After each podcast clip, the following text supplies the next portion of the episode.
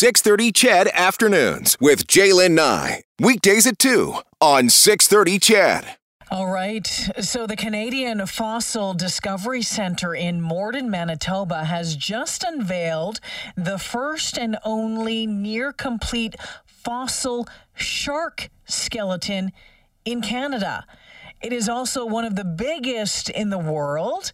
Let's find out more with Adolfo Catera, who is the executive director of the center. Adolfo, welcome to the show. Thank you for having me. Tell us about this fossil that's been nicknamed Dave. Well, that's a long story because uh, this shark was found originally forty-seven years ago. So, but it was buried in in a just in plaster jacket in the collections room until a few years ago that someone realized that this, this jacket from the seventies was not a mosasaur, another mosasaur in the collections, but it was uh, something different. So in two thousand fourteen, we contacted a few experts, um, and actually the scientific research is underway right now, and and they they were just breaking their heads, just trying to figure out what it is, because normally uh, uh, we only find from the sharks only the teeth, because it's the only hard part of the body, because the skeleton is made of cartilage. So uh, to find a complete, near complete skeleton with no teeth, how is the case, was something that uh, needs some explication. So at the end, where they discover, uh, because of the special shape of, of the jaws and the mandible, that is actually a filter feeder, filter feeder shark, like like the, the, the whale sharks or the basking sharks today. So open mouth, swimming, just trapping all kind of plankton. So it's not the typical shark. It's a very unique, special shark. But we don't know exactly what kind it is. We just know it's a filter-feeding type of shark. Exactly. So uh, it's going to be almost one hundred percent sure that it's going to be a new species, because there is nothing like this in the, in the sediments from the Western Interior Seaway. It was at that time uh, Central Canada, um, state, all North America was crossing uh, by uh, Interior Seaway from the Hudson Bay to the Gulf of Mexico. That's why all our sediments are from from marine marine origin.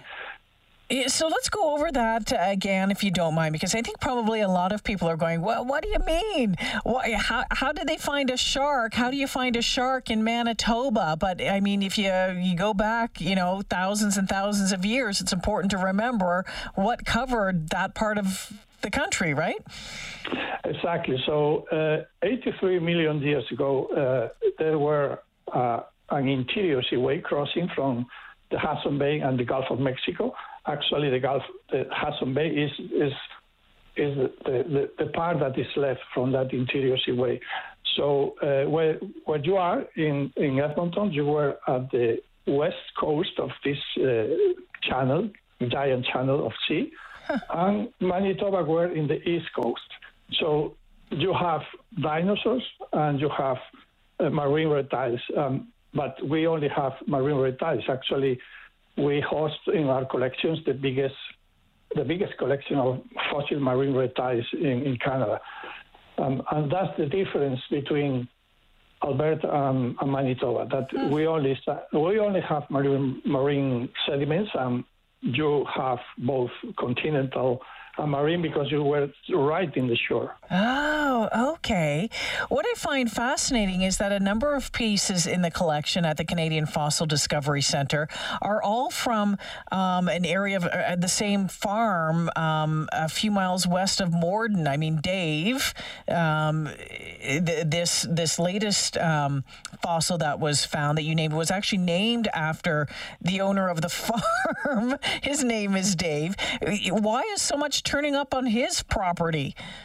Well, uh, it's something that we don't know yet. Um, uh, there is a it's a normal farm, but uh, the only particularity is that uh, the whole farm is uh, the typical farm in Manitoba, one mile by one mile, and but it's divided by a creek, the Shannon ah. Creek, and the, the creek is is cutting down all the layers of sediments.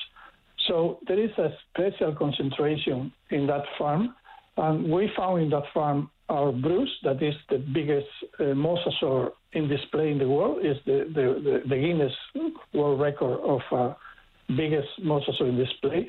And we found this shark, we found the the companion of Bruce, that is Susie, is another quite smaller uh, mosasaur. Um, every kind of fossil that we found in this farm is big and is unique. So we don't know, know yet. Yeah, that's interesting. And, and the mosasaur is a, a really interesting creature. It looks kind of like a cross between a an alligator and a whale of some sort. That's what I kind of came up with when I was looking at it today. Right. Uh, the mosasaur, mm, the, the, we could say that the, the most closest uh, cousin of, of the mosasaur is the Komodo dragon. Yeah. So the mosasaur is not more than a giant Komodo dragon with adaptations to, to live permanently in, in the water. So they have uh, flippers and they have a powerful tail, but uh, but the, the constitution of the skeleton, the, the, the shape of the skull, everything is very, very similar to a Komodo dragon. Well, fascinating stuff. And Dave, the, uh, the shark that was found, how big is it? Well, it's... Uh, The, uh, it's near complete. We even have parts of the fins, and, and we have the complete skull. The skull is, is giant for a, uh, for a shark, for a normal shark, because it was uh, a filter feeder shark. So the total length of the fossil is twelve feet, huh. but but we calculate that will be uh, a little more bigger because we are missing the the, the tail, the cartilaginous tail, um, and some parts of the body, but but the the vertebral line is, is almost one hundred percent complete, and and the fossil itself now is on public display, and the museum is in a glass cabinet, custom made, twelve feet wide. Beautiful, isn't it fascinating? And I, and I know there's so much about our Earth and uh, what what lays under the ground that we don't know about, but that it continues to turn up, and, and how lucky you are to to to see this unfold firsthand. Exactly. So we are in the right place. Um, um, we are at the base of the Manitoba Escarpment. And that's the other reason why in the Manitoba Escarpment we are finding so many fossils. And the, the, the, the, Mani, the Manitoba Escarpment is a ridge crossing Manitoba from uh, southeast to northwest, and is just cutting down all the layers from the Cretaceous. So you, you can find in every layer a different kind of species, uh, mostly in the Pierre Shale formation.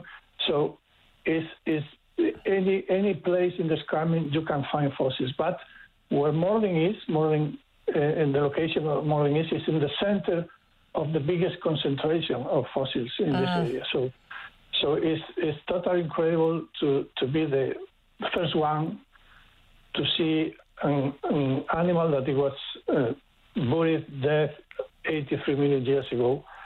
And this is the first time that you can see the light. Amazing, amazing. Adolfo, thank you so much for joining us this afternoon. Next time I'm through Morden, Manitoba, we'll make sure to stop in at the Canadian Fossil Discovery Center and, and check out uh, Dave and and uh, and Bruce and Susie and see all the fossils that are on display there. Thank you for this. Thank you to you. Take care. Have a great weekend. So again, uh, this Dave, this shark that they have found, they, they've never seen this species before. They're trying to figure out what it is. That's pretty cool. Uh, the monos or the mosasaur that's on display, these the, related to the Komodo dragon. I find it amazing, right? And you know, we like to talk about space on this show. We like to talk about um, fossils and dinosaurs and all that sort of stuff as well. I just um, think how amazing it would be, like I said to Adolfo, to be able to see something for the first time, try to figure out what it is, something that's never been seen before. That's a pretty cool job.